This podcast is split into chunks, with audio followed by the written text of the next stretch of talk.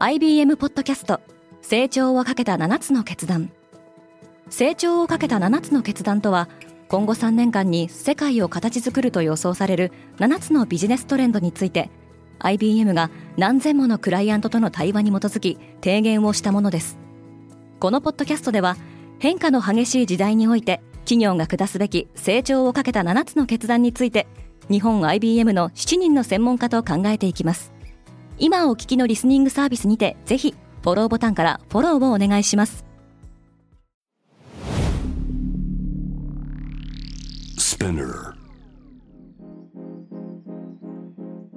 おはようございます。平野真由です。9月8日木曜日。世界で今起きていること。このポッドキャストではニューヨークのニュースルームから世界に向けて今まさに発信されたニュースレターを声でお届けします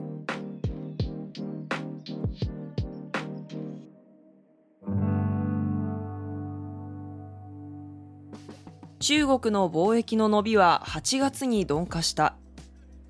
中国の貿易統計によると景気の逆風の影響により輸出輸入ともに伸びが縮小しました。半導体の輸入も過去8ヶ月で12.8%減少しました。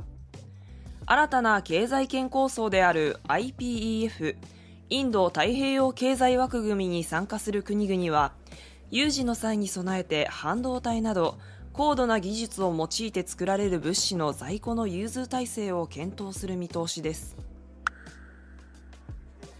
EU はロシア産天然ガスの価格に上限を設けることを検討している。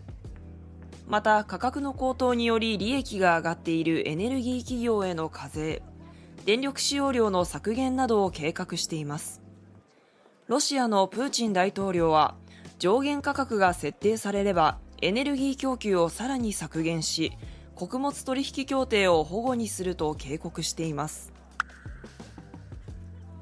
中国はマカオで2回目となるオフショア債を発行した。中国は今年6月に続き2つの人民元建てオフショア債を計30億元日本円でおよそ619億円相当販売します。ポンドは1985年以来の安値に下落した。景気後退のリスクが迫る中ドル高の影響もありイギリスのポンドは昨日7日対ドルで1%下落しました。イーロン・マスクが同時コインをめぐってさらに窮地に立たされた。ビリオネアであるイーロン・マスクは同時コインを古代に宣伝しネズミ講の一種であるピラミッドスキームによって利益を得たと訴えられています。この訴訟の原告に新たに7人が加わりました。またこの訴訟の規模は2580億ドル。日本円でおよそ37兆円ほどです。サムスンの新しい半導体工場が稼働を開始した。韓国のキョンギドにある広大なピョンテク工場はサムスンの重要な製造拠点になる予定です。今日のニュースの参照元は概要欄にまとめています。明日のニュースが気になる方はぜひ Spotify、Apple Podcast、Amazon Music でフォローしてください。クォーツジャパンでは世界の最先端を毎日2通ニュースレターでお送りしています。また世界で暮らす女性の喜びや悩みを伝えるコンテンツポートレートオブミーも配信中です。詳しくは概要欄に載せていますのでぜひこちらも見てみてくださいね。平野真由でした。今日も良い一日を。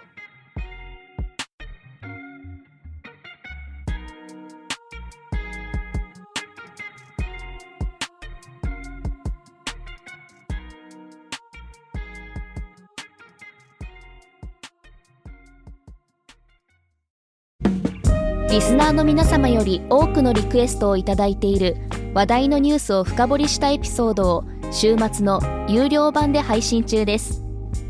今なら1ヶ月無料トライアルを実施中。